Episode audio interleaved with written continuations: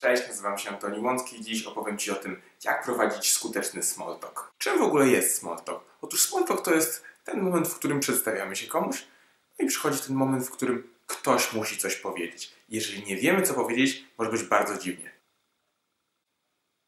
Może być to sytuacja bardzo niezręczna, natomiast też nie jest to moment na to, żeby wyciągać takie tematy ciężkiego kalibru, jak na przykład: no słuchaj Jacek, wiesz, spróbowałem tego kremu na hemoroidy i już jest coraz lepiej, naprawdę zmierza to w dobrym kierunku. To zostaw tak na co najmniej trzecią rozmowę. Pierwsza rozmowa ma być płytka, angażująca i lekka. I nie ma takiej sytuacji, w której nie mamy tego small talku. Będziemy musieli potrafić nawiązać taką płytką i angażującą konwersację, czy to na jakichś konferencjach, czy to na networkingu, czy to we wszystkich sytuacjach życiowych, kiedy poznajemy nowych ludzi. Podzielę się z Tobą czterema moimi ulubionymi rozpoczynaczami rozmów, takimi właśnie pytaniami, czy też zagajaczami, które dużo ułatwią, kiedy chodzi o pierwszy kontakt z nowo poznaną osobą. Najfajniejsze jest to, że kiedy poznasz je cztery, możesz je wykorzystywać w ten sposób. Okej, to jest nowo poznana osoba, wykorzystam na niej numer 1.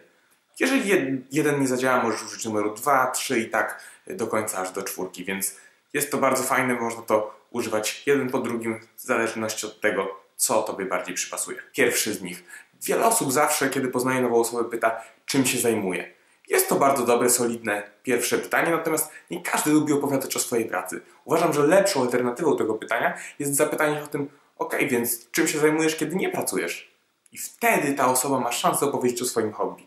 A kto nie lubi opowiadać o swoim hobby, o swoich pasjach? I kiedy już ona będzie mogła się wygadać o tym, co ją pasjonuje, co tak naprawdę lubi w życiu robić poza pracowaniem, chyba że praca to jej hobby, to będzie opowiadać Ci o swojej pracy, ale większość osób raczej nie wiąże swojego hobby z pracą, to wtedy będziesz miał szansę prawdopodobnie odwzajemnić się tym samym, bo zapyta Ciebie o Twoje hobby, a wtedy już rozmowa popłynie naturalnie do przodu. Drugi sposób to zadanie pytania, jak mija dzień? To bardzo solidne pytanie. No chyba że wtedy usłyszymy informacje w stylu dobrze, ale wtedy możemy przejść szybko do trzeciego pytania, natomiast jeżeli będziemy otrzymywać na nasze pytania odpowiedzi w stylu dobrze, okej, spoko, no to możemy po prostu znaleźć sobie jakiegoś ciekawszego rozmówcę. Trzecie pytanie to, jakie masz plany na weekend? Więc jeżeli nawet ktoś na drugie pytanie odpowie Ci, jak mija dzień, odpowie Ci fajnie, to możesz od razu przejść automatycznie do pytania trzeciego, natomiast jeżeli na nie też tak odpowie, to już polecam naprawdę znaleźć innego rozmówcę, natomiast większość osób ma jakieś plany na weekend, bo w naszym świecie jest dość dużo rzeczy do roboty, myślę, więc jeżeli o to spytasz, na pewno znajdziesz jakiś temat do rozmowy, może coś wspólnego. No i czwarta moja ulubiona rzecz, o której zawsze wspominam, to rozpoczęcie właśnie komplementem. Tutaj wyskoczy link wideo, na którym możecie zobaczyć, jak dawać skuteczne komplementy. Natomiast podkreślę jedną rzecz, którą również też tam podkreślałem.